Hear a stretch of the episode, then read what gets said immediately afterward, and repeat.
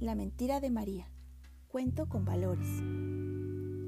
La historia comienza en un día cualquiera en la escuela, cuando María, que era muy traviesa, le gustaba mucho hacer bromas a sus compañeros, e hizo que su amiga Tania llorara, se enfadara con ella y le contara a la profesora su travesura.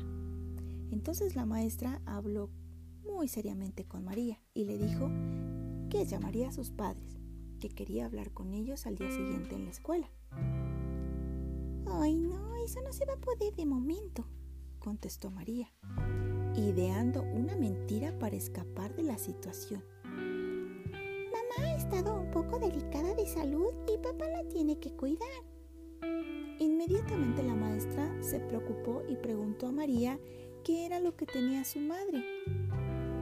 Ay, no estoy muy segura, pero no puede levantarse de la cama y papá no puede dejarla, solo, solamente para ir al trabajo, respondió María. Al día siguiente, a la hora de pasar lista, la maestra muy atentamente preguntó a María si su madre ya se encontraba mejor, a lo que ella respondió que pueda venir a la escuela estos días.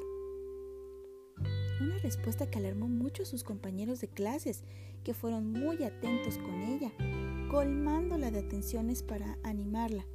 A María la mentira le hacía sentir un poco mal, pero en el fondo le gustaban mucho los dulces y los mimos, por lo que no había mal que por bien no viniera, y decidió mantener la mentira durante bastante tiempo al igual que una bola de nieve rodando, cada vez la, mentira se hacía más grande y todos pensaban que la mamá de María estaba muy mal en casa, por lo que se sentían muy preocupados por ella. Sin embargo, como siempre pasaba con las mentiras, finalmente la verdad salió a la luz.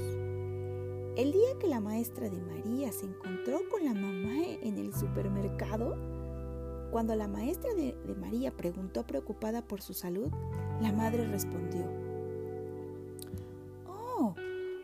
estado enferma desde hace mucho tiempo.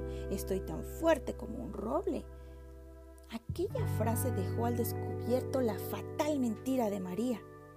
Al día siguiente, y como siempre, cuando se pasaba lista, la maestra preguntó por su mamá a María y la niña le contestó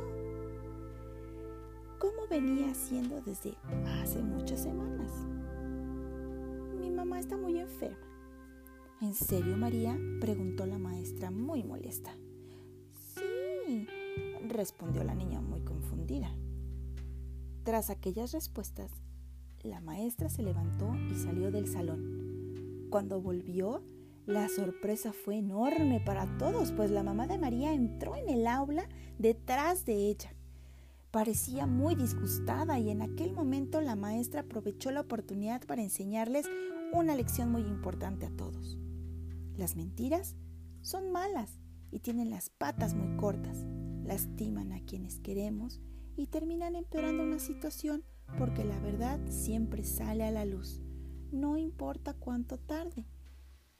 Ningún compañero se dio cuenta de lo que había pasado, pues pasaron que por fin la mamá de María se había curado.